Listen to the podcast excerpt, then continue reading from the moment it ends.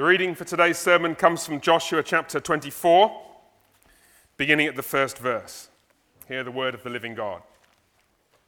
Joshua gathered all the tribes of Israel to Shechem and summoned the elders, the heads, the judges, and the officers of Israel, and they presented themselves before God.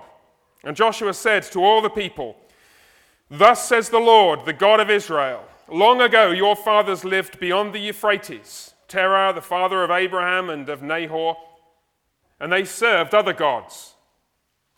Then I took your father Abraham from beyond the river and led him through all the land of Canaan and made his offspring many. I gave him Isaac.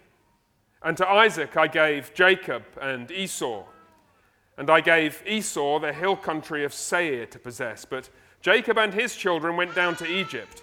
And I sent Moses and Aaron, and I plagued Egypt with what I did in the midst of it. And afterwards I brought you out. Then I brought your forefathers out of Egypt, and you came to the sea. And the Egyptians pursued your fathers with chariots and horsemen to the Red Sea. And when they cried to the Lord, he put darkness between you and the Egyptians and made the sea come upon them and cover them. And your eyes saw what I did in Egypt. And you lived in the wilderness a long time. Then I brought you to the land of the Amorites who lived on the other side of the Jordan. They fought with you, and I gave them into your hand, and you took possession of their land. And I destroyed them before you. Then Balak the son of Zippor, king of Moab, arose and fought against Israel, and he sent and invited Balaam the son of Beor to curse you. But I wouldn't listen to Balaam. Indeed, he blessed you. So I delivered you out of his hand. And you went over the Jordan and came to Jericho, and the leaders of Jericho fought against you, and also the Amorites, the Perizzites, the Canaanites, the Hittites, the Girgashites, the Hivites, and the Jebusites. And I gave them into your hand. And I sent the hornet before you, which drove out those peoples before you, the two kings of the Amorites. It was not by your sword or by your bow. I gave you a land on which you had not labored, and cities that you had not built, and you dwell in them. You eat the fruit of orchards and vineyards that you did not plant. Let's pray together, shall we?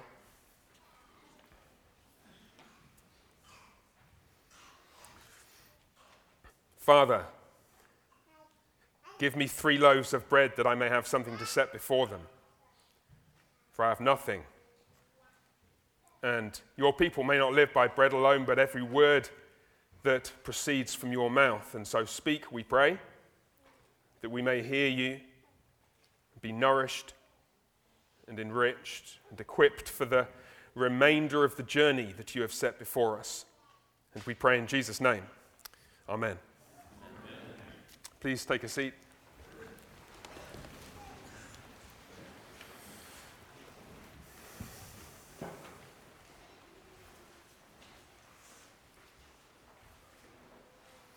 I had the distinct privilege a few weeks ago to interview for the All Saints podcast a pastor from Karlovy Vary in the Czech Republic by the name of Pastor Jan Prorok. Some of you may have heard the interview. Karlovy Vary is about 70 miles west of Prague, 10 miles from the German border in the Czech Republic. And I was astonished by what I heard. Pastor Prorok began translating Christian books in 2017. He has, to this point, translated a total of more than 40, including works by John Calvin, Greg Bahnsen, R.J. Rushdoony, Andrew Sandlin, Doug Wilson, George Grant, and Peter Leithart. His current projects include Calvin's Institutes, the entire Genevan Psalter, and a couple of others. Actually, probably he's already finished them because it was two months ago when I interviewed him. This guy is he's translating books faster than most of us read them. He's translated one about every eight weeks since 2017. But that's just the beginning. Pastor Prorok runs two websites to make the books available. He's written one book of his own called The Lord Gave and the Lord Has Taken Away. It's a book to uh, minister to people who've lost a young child. He's active in the pro life movement in the Czech Republic. He's developing a new ministry to support Christian homeschool families, and none of that is his main job. He's a pastor. That's his main calling, but that doesn't pay him enough to keep his family. So he also has a job for money to support himself and his wife and children. Guess what? Translating other things from English into Czech and vice versa, just to put bread on the table. There's not a huge amount of money in pastoring in Karlovy Vary, it seems. And I was just fascinated and slightly blown away listening to him. I, um, I, there were the two things that struck me. I mean, the first, I have rarely encountered such a dedicated, hardworking, productive Christian servant in the three decades I've been looking for them. And this guy, he's 10 or 15 years younger than me. He's fast becoming one of my heroes. I, just extraordinary commitment in a land where really it, it's not like I mean, I, I don't think there is a Christian congregation this size in the Czech Republic. It's just worth thinking about that, isn't it? But then, as I talked to him, and I talked to him a little bit offline, and we went back and forth with emails, I was struck by a second thing. He has this acute consciousness, which one finds occasionally in the, in the wisest of Christian servants of his own weakness and his own frailty and his own sinfulness. And I, I, I forget exactly what he said. It, it's something like, My biggest discouragement is this dude I have to work with the whole time, namely me. and then it, he said something like, This work really should be done by somebody better, somebody more worthy. And when I heard that, I just thought, like, okay, this guy is the real deal. CREC pastor in the Czech Republic. I mean, he, he gets it, doesn't he? I mean, just, on, just to the side for a moment, he gets Christian ministry. He gets the calling of pastoral ministry. Uh, I have the privilege at the moment of working with a group of other men within the CREC to seek to establish a theological seminary to try and train the next generation of pastors. Very exciting.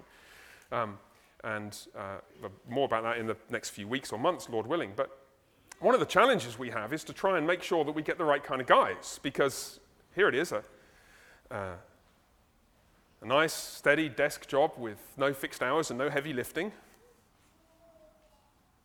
Well, no. I think maybe we should get Pastor Prorok over to teach the practical ministry module because he'd have something to teach us all, I think. But he, more than that, he, he gets the Christian life, you know? He gets this. It's a daily battle with sin. It's a daily battle against my own weakness. It's a daily battle against my own feelings of inadequacy. And I, I don't get to be a victim and feel sorry for myself. I've got a job to do. And, and I was just mulling on this. And then I was thinking about this passage, and I suddenly realized yeah, he also understands Christian eschatology. What I mean is this it's not just that God is using weak and sinful people, God is using weak and sinful people to build his kingdom. The kingdom of Christ is being built by and out of the raw material for the kingdom of Christ is sinners. Weak, frail sinners. His conclusion from his awareness of his own inadequacy is not throw his hands up and just kind of despair, but just to confess and repent, and get on with the job. Because God is still building his kingdom in spite of the really quite pitiful raw material he has to work with. And once you think about it, it's like this is so obvious. It's all over the New Testament. How could we have missed it? Acts 14 22. Through many tribulations, we must enter the kingdom of God. How do you enter the kingdom? Ah, Acts 14 tells you. We are fellow heirs with Christ, Romans 8. This is heirs of the kingdom, provided we suffer with him in order that we may be glorified with him. I can't imagine how dispiriting it must be, how discouraging it must be. In some of the tasks that he and many, many other Christian servants like him labor. I mean, thinking of the Christian ministry in particular, 1 Thessalonians 3, we kept telling you beforehand that we had to suffer affliction. 2 Timothy 1, share in suffering, Paul says to his young apprentice, Timothy. 2 Timothy 2, This saying is trustworthy. This is a more general saying that Paul directs at all the people in all the churches. If we've died with him, we'll live with him. If we endure with him, we'll reign with him. Who are the people who get to reign? Who are those out of which the kingdom is built? Those who die, those who endure, those who pastor a church of less than 20 people in a little town you'd never heard of till 10 minutes ago in the Czech Republic laboring night and day to make the gospel known to this tiny handful of people. I think of Paul's words in 1 Corinthians 9 I wear out my body, literally, he says. I wear out my body and make it my slave, so that after having preached to others, I may not be disqualified for the prize. And I want to talk about this eschatology theme today. Previously in um, Joshua, I have um, introduce you to my own eschatological stance and that of the session here and at All Saints, which is known as postmillennialism. Just a reminder for those of you who are uh, just tuning in. Uh, a formal definition of postmillennialism might run something like this Christ will return in glory only after, that is, post, the millennium. The millennium is a, a long period of time, not a literal millennium, a literal thousand years, but a figurative thousand years, a long period of time, which we're now in. It began with Christ's ascension and uh, resurrection and ascension and, and in exaltation at the right hand of God. And during this time, during this long period of time, the gospel is spreading. During this long period of time, the church is growing. During this long period of time, with ups and downs all over the place, societies and indeed nations are being transformed. And the kingdom of God is growing like a seed that produces a harvest 30, 60, 100 times what was sown. It's growing like the yeast that's part of the, or the leaven actually, because it's sourdough, part of the dough that then spreads and fills the whole loaf. It's growing like a rock that becomes a mountain that fills the whole earth. So that Habakkuk chapter 2, the earth will be filled with the knowledge of the glory of the Lord as the waters cover the sea. And then 1 Corinthians 15, the end will come when the Lord Jesus returns in glory to a world that is waiting eagerly for him. That is a, a concise, if somewhat impassioned, uh, statement of postmillennial theology. Now, that has a whole bunch of implications which we've explored in the last few weeks as we've been looking at the book of Joshua. Chapter 10, my little introduction to postmillennialism. The kingdom belongs to Jesus and it's given to the saints, and it grows gradually. You remember how Joshua works? Joshua tells the story of the people of Israel conquering the land that God had gave, given them as their inheritance. And so it informs us as the church of our mission as those who follow the greater Joshua, the Lord Jesus to conquer our inheritance. Romans 4, he's given us the world as his inheritance. And so Joshua is like a blueprint for how the church should expect history to proceed gradual growth of the kingdom of Christ. Then, chapter 11, which I somewhat tongue in cheek well, described as intermediate level postmillennialism. Nations rise and fall. Maybe, perhaps likely, Western civilization must die so that, like Christ, death and resurrection, it can be raised again. Maybe, much as we love our nations, they, like we, must die so that they can be raised glorious in 400 generations' time. God's got many generations left. He hasn't had a thousand generations to show mercy to his people yet. Give him time. That's what we mean by gradually, you see. And then, chapter 15, advanced level postmillennialism. This was kind of tricky, but it's really important um, we're not blank slates. We don't get to operate in a world that's basically kind of pristine, uh, empty, and we get to build the kingdom out of neutral building blocks. Now, what we find all around us, we find the waste and ruin of societies and institutions and nations brought about by sin. And our job is not simply to burn up all the rubble. Actually, some of those things we see around us are good things that have been twisted and so part of our task is to be wise and discerning and think, okay, are there, are there, things here in art and literature and culture and politics and law and education and every other sphere of human cultural activity which ought to be recaptured and uh, subversively transformed so that they honor the Lord again? And the answer is yes, there are many things, because many things we have in us are actually gifts around us, sorry, are gifts from God which have been corrupted, but they're good things which have been corrupted. And so today, so we've had those already uh, going through the book of Joshua. Today I thought just one more time, actually, not really, probably just one more time, um, but just one more time for now in the book of Joshua, postmillennialism. One final word about how the kingdom grows. And I adduce Pastor Prorok as my witness concerning two things, which I want to share with you today, which I think will be obvious as soon as you think about him and what the Lord is doing through him, and not to single him out, but through countless others, our forefathers in the faith, and those who live the life of faith with us even now, who demonstrate these two things. First, the Lord is building his kingdom out of and through sinners, weak, frail sinners. That's the first thing I want to talk about. And then, second, we'll get to this in a few minutes' time. The Lord is building the kingdom through our pain and frustration.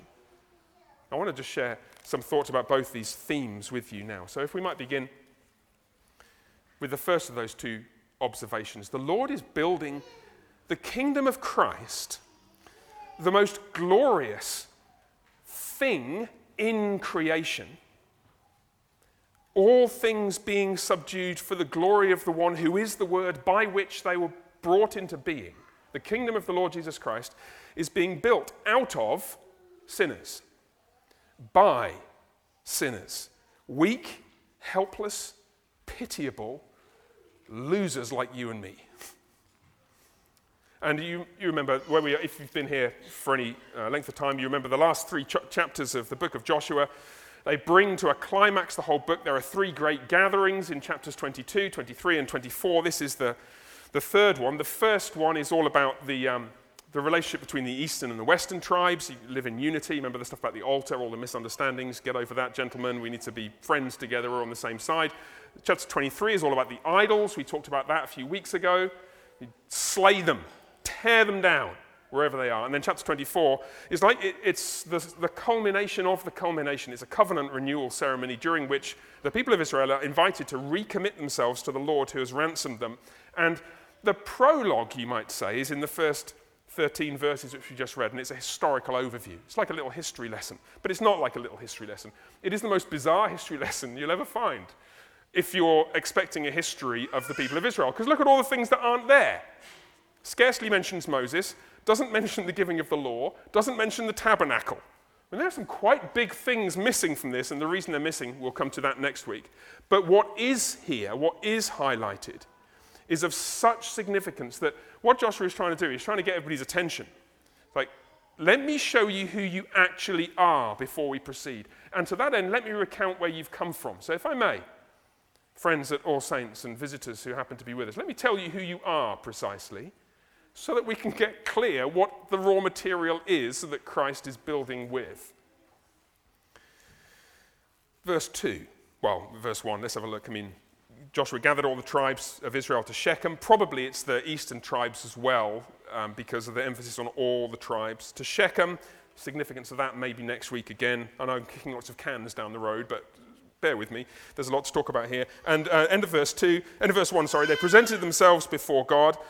And now look at verse 2. This is really remarkable. Joshua said to all the people, Thus says the Lord, the God of Israel. And now he's speaking the Lord's word. At one point in the, what follows, he slips into the third person talking about the Lord. But basically, this is the Lord speaking through him. Thus says the Lord, the God of Israel now addresses you and says, Long ago your forefathers lived beyond the Euphrates. Terah, the father of Abraham and of Nahor. Oh, what wonderful history we have how far back we go, how wondrous our heritage. And the Lord continues. End of verse 2. They served other gods. Well, thanks for bringing that up, Lord. Can you see what the Lord is doing? It's like, let's just remember who we are, shall we? Let's just remember who you are, shall we? It's like the best man at a wedding. Some of you have been to weddings, some of you are going to one soon. Just imagine your mother's emotions if, for example, the best man's speech begins with a recitation of all your former girlfriends. I mean, we sort of laugh about it, but it would just be. I mean, maybe the best man would think this is funny, but like, this is just not funny. See Mrs. Hinsey there. She's like, oh, goodness gracious. I mean, obviously, with David, you wouldn't have this long list, obviously. But, but can you imagine? And we're not, but we're not mucking around here. This is not the Lord God of Israel speaks to his people through the mouth of his servant Joshua, assembling every last one of them, and says, You used to serve somebody else. Oh, You know, this, this was such a shock to ancient Israelites that they, they actually wrote a book to deny this. The book of Jubilees, which you, you've probably not heard of unless you're a, a former Roman Catholic, or maybe still a Roman Catholic, in which case, welcome. Genuinely welcome. But let me tell you about one of the books in your Bible uh, the book of Jubilees in the Apocrypha, which devotes quite a large section to explaining how Abraham wasn't really an idolater and he spent a good amount of time burning his father's idols and tore the temple down. Well, it's not true. The reason that story was concocted is because it's such a humiliation to read this. Abraham, Abraham, our father, served other gods. And again in verse 14, I mean, it, it, we're not looking at this today, but it, it didn't stop with Abraham. When Joshua turns to exhortation in the middle of verse 14, put away the gods that your fathers served beyond the river and in Egypt. Oh, yeah, that's, that, that'd be a bit closer to us then. And you know from here and from Ezekiel that the people of Israel participated with the Egyptians in their idolatry. That's who you are sinners. You've got a very pointed reminder of it in the middle of the passage I read. Verses 6 and 7 recount the journey out of Egypt, which we'll come back to in a second. But you notice um, after that, just a little, little one liner at the end of verse 7. It's so striking. What does it say? Look at the end of verse 7. You lived in the wilderness a long time. Well, why would that be? Pop quiz, Israelites. Why did you live in the wilderness a long time? I'll tell you why. Because you sent 12 spies into the land of Canaan and they came back saying, It's wonderful. The Lord has blessed us. There are bunches of grapes so big we have to have two people to carry them. Oh, but we can't possibly conquer it because the Lord isn't strong enough to overcome the giants there. And so everyone starts grumbling and complaining, everyone that is, apart from Joshua and Caleb. And the Lord says, I mean, you remember the things, what he says in, in Numbers 14? He, the Lord said to Moses, How long will this people despise me? It's not how long will these people um, exercise their religious longings in a slightly different direction? How long will these people, you know, experiment with a little bit of Zen?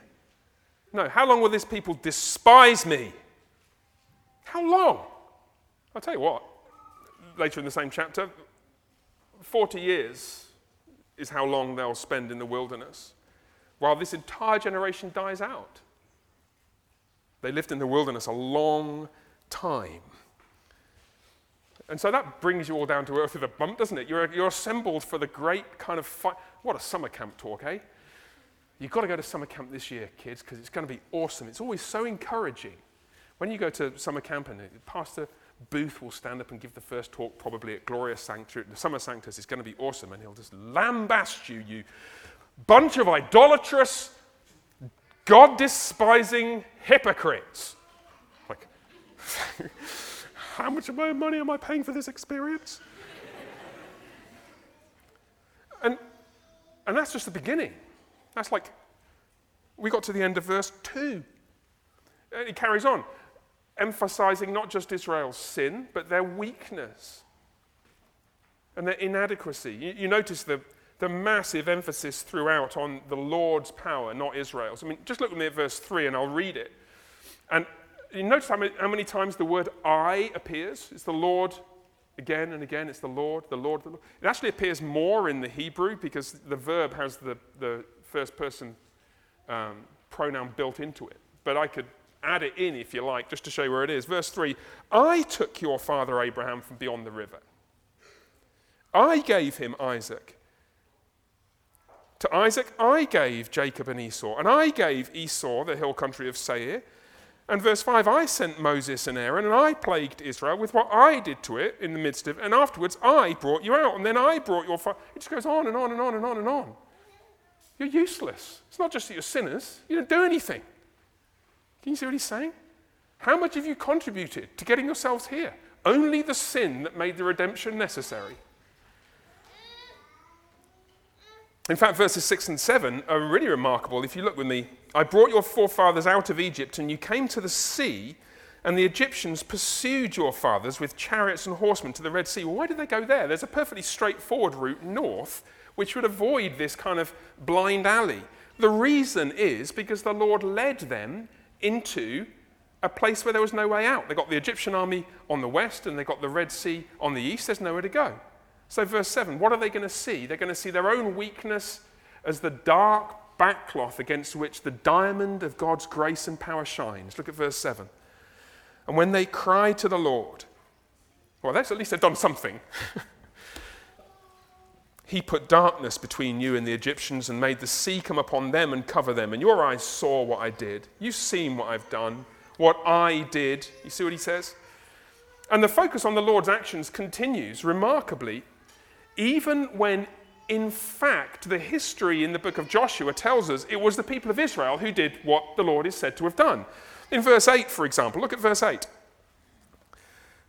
I brought you into the land of the Amorites who lived on the other side of the Jordan. This is a, uh, a, reminder of the episodes in the book of Numbers again with Sihon and Og, the kings of um, some of the Amorite kings.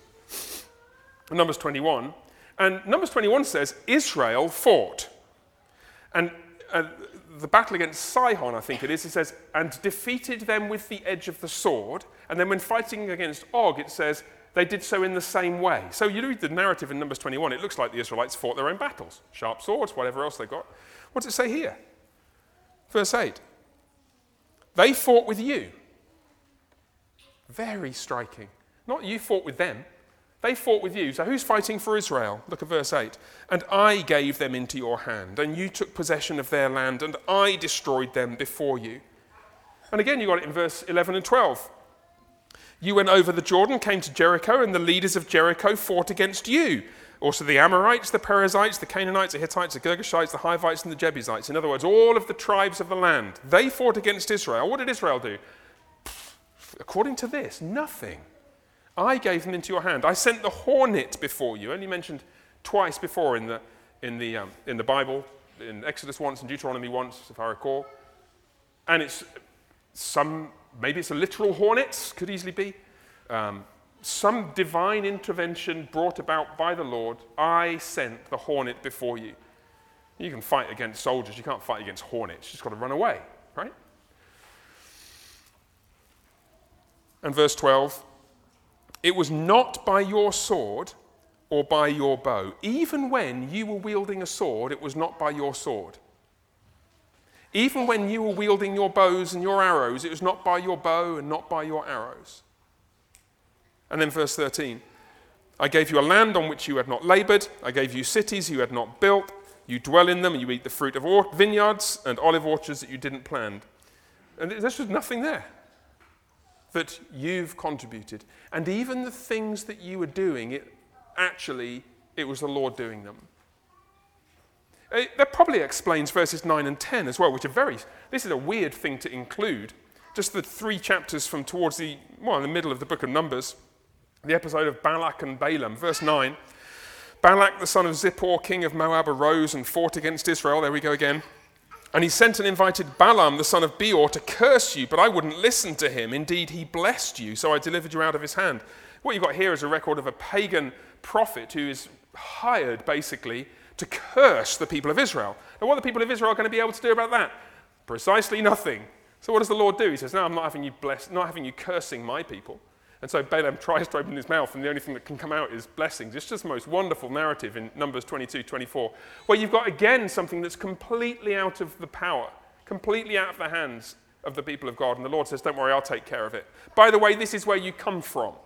In the 12 verses plus an introduction, that recites your history, this is the thing you need to know. Not Moses, not the Torah, not the tabernacle, not the case laws, not the covenant renewal in Exodus 24, none of that. What you really need to know is you're useless, weak, feeble sinners. And out of you, verse 13, the Lord is building his kingdom. Out of all of us. Isn't that just Talk about the weak to shame the strong and the foolish to shame the wise. I mean, you've got a couple of things to chew over, haven't you? I mean, there's a theological point, which is we have to find a way of coordinating our understanding of what we do with our understanding of what God is doing through us. And somehow it needs to make sense of this. I, I think the answer is to say, well, it's not all me. Um, it's, it's certainly not I remain passive. But what it is, is to recognize that every step you take, you are being upheld by the living God. You know that, that footprint, footprints thing that some of you got as like a, a little fridge magnet or something? You know, there are worse fridge magnets than that one. It's not all bad.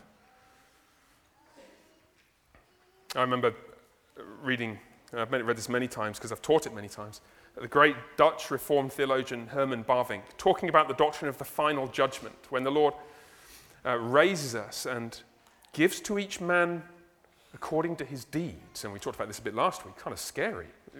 If it would be scary if it weren't for the fact that all your sinful deeds are forgiven. But then what of our good deeds? What are the things that by the Spirit he's made, he's made us not as bad as we could have been? And Bavinck says, God crowns his own work in us. Ah, it's just magnificent. God crowns in us what He's done in us.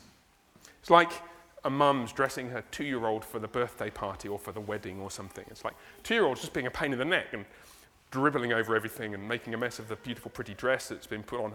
And mum finishes dressing her in there. There, you look wonderful. And all you've done is be a pain in the neck for the last hour while I've trying to, be, tried to dress you and do your hair and everything else, and you look wonderful. The loving God, living God is like that loving mother who crowns what he's done.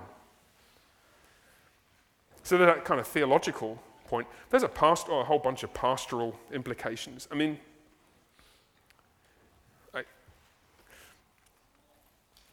what do you do? What, what's Israel supposed to do with this? Beset by a recollection of their own inadequacy, their own weakness, their own sin. It's designed to drive them to the Lord. This is followed by an exhortation to faithfulness and by an invitation to renew relationship with God. Come back to Him. Don't, don't be a victim. Yeah, you're a sinner. Of course, you're a sinner. Duh. Come back to the Lord. Return to Him. It's not, and it's hard to work out how you process it when you think like a bit more deeply. Are you supposed to say, well, look at Abraham, what, what a train wreck he was. My sin can't, I'm not that bad, my sin doesn't really matter. No, you're not supposed to say that, are we? I mean, we're not supposed to look at Abraham and think, at least we're not literal idolaters, so we not, don't need to worry. Our sin doesn't matter. That's not the issue. I, I wonder if there's a number of different ways it goes. I, Maybe it's a slight rebuke, no, not a slight rebuke, a fairly firm rebuke to the high achieving Christians. We all know there's no such thing, correct? Very good. Truth is, look in any community of people, there are some people whom God has blessed with greater faithfulness, godliness, as far as we can see, productivity in relation to family life and work and church service and everything. Let's not pretend. Let's not pretend. Like, not everybody is Pastor Jan Prorok. Just, just, there aren't many pastors like that. Sorry. There aren't many people like that. So, so what do we do? Well, this is a, the high achievers are also the offspring of Abraham. Your father was an idolater. You dwelled a long time in the wilderness. There is a there is a point at which Scripture speaks sharply, even to those who, by God's grace, are doing really well. But it isn't the case, actually, that everybody is struggling with the same sins to the same degree. It isn't. We'll come to those who are struggling more in a second. But to those who actually are, you know, it's not actually that bad. Well, maybe, at the very least, there but for the grace of God, you go. It's like, or let me ask the question another way. Precisely how much of that Christian high achievement are you willing to take credit for? Tell me. No, not out loud. Don't need to tell me. But precisely how much? And if the answer's zero, then it, it just does redirect your gaze towards your brothers and sisters in Christ who've been struggling a bit more with kind of things that seem obvious to you, doesn't it? Because the truth is, there are some people who struggle with things that seem obvious to others among us. Basic faithfulness, basic disciplines of life. And how are we supposed to, well, we're all in the same community, gathered to hear the voice of the same God the Lord is building the kingdom out of the high achievers? No, I'm not, I'm not seeing that. The, the Lord is building the kingdom out of all of us. I think the challenge is to look back and see the train wreck in all of our pasts and just breathe a huge sigh of relief that it's in the past. You, now we're done looking back, have we? And we can look forward at the God who still welcomes us. And then verse 13 I gave you. Can you see how verse 13 is a bit different now? I gave you a land you didn't conquer. I gave you cities you didn't build. I gave you vineyards you didn't plant. You, all of you, the weakest and frailest and most regretful, even this morning, among us. He gave you. So let's move on, shall we? Let's thank you, Lord. And what are we going to move on to exactly? Well, let me say briefly just a couple of things about the second theme that emerges from this, which is that unfortunately the Lord isn't inviting us to move on to a life of ease, a life of uh, let go and let God, a life of your best life now, or any of those trite, ridiculous catchphrases. Because the second thing that shines like a, you can't have a beam of darkness, can you? But brightly from this passage is that the Lord is building his kingdom through the pain and frustration of his people. Look again at verse 3. I took your father Abraham from beyond the river and led him through all the land of Canaan, and I made his offspring many. Whoa, hold on just one second. That, that took me about six seconds to read that. How long did that take to happen? Oh, depends what you mean by many. But it wasn't overnight, was it? I mean, just look, read on. I gave him Isaac. Oh, well, that's one. I mean, Ishmael, okay, um, but not a child of that covenant. So, okay, one still. I, to Isaac, I gave, drumroll please, Jacob and Esau, another not child of the covenant. So that's one again. And I gave Esau the hill country of Seir to possess, but Jacob and his children went down to Egypt. Going well, isn't it, everybody? one child, one child. Don't even mention the 12 tribes, not by name, Egypt. Looking pretty bleak, isn't it? How long would that have had to, taken to, to live through exactly? Um, probably a century or so. Three generations and painful. Look, Egypt, verse 4. Egypt, for how many years? Just let that, let's think for a second. How many years in Egypt? 400 years of slavery. Let that sink in for a second. 400 years ago, 1623. Oh, that's a long time ago. 400 years in which the, the way in which the kingdom of the living God is being built is by his people making bricks without straw for the Egyptians. Maybe we weren't without straw the whole time, it was just some of the time. Maybe 300 years of bricks without straw. Mostly bricks, though. Imagine going back to 1400 BC, and you're looking around the world, you're trying to find the people of God with the, with the help of your, your best life now daily devotion. Who, who are the people of God? Maybe they're those kind of advanced, sophisticated Bronze Age tribes in Europe. yeah. Or Spain. I mean, if you go to the British Museum, sorry about this because we've stolen most of this from everywhere, but there are these beautiful bronze and gold artifacts from Northern Europe and from the Mediterranean from about the same time as um, uh, the people of Israel were slaves in Egypt. You look around. How exactly is God building his kingdom? Just, uh, just a couple more centuries here, I think, enslaved. What, what would that feel like to live through? You'd have to, you'd have to get used to the fact, if you're going to be faithful, you'd have to get used to the fact that the way that God is building the kingdom of his son is by a process that looks like one long string of catastrophes. Every single day, disaster. There's a quote by Herbert Schlossberg that one of my friends has in his email footer. He, Herbert Schlossberg writes The Bible can be interpreted as a string of God's triumphs disguised as disasters. Well, I've got to say, sometimes a disguise is pretty good, isn't it? Yes. Now, so you're getting to the end of the book of Joshua. You've had your advanced level post mill course in chapter 15. This is like the diploma or the passing out exam. Are you ready for this bit? Are you ready for trial,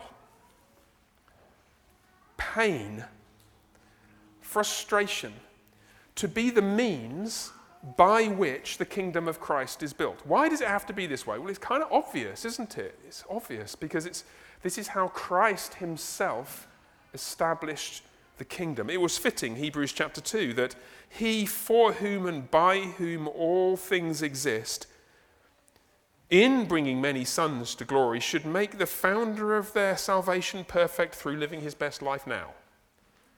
No. Through suffering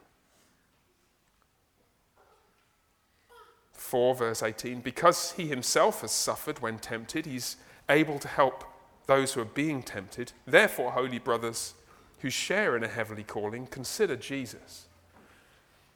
Consider Jesus every single step of the way, a man of sorrows, afflicted by grief. You know, the only thing the whole Bible says about what Jesus of Nazareth looked like Remember? There's one text of Scripture. It's not even in the New Testament, it's in Isaiah 53. And it doesn't describe him, it describes people's reactions to him. Like one from whom men hide their faces, a man of sorrows, afflicted with grief. And through him, and through any of his brothers and sisters who are willing to be like him, God is building his kingdom. Let's pray, shall we? Merciful and gracious Father, teach us, we pray, to consider Jesus. And so, like him, to be ready to lay down our lives, to fight against sin, to give and to sacrifice for the sake of the world, which he gave his life for. And we pray in his name. Amen.